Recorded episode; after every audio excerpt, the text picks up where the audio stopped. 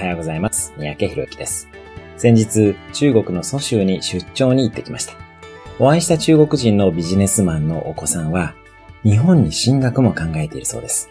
ただ、東大でなければ日本には行かないと言っていました。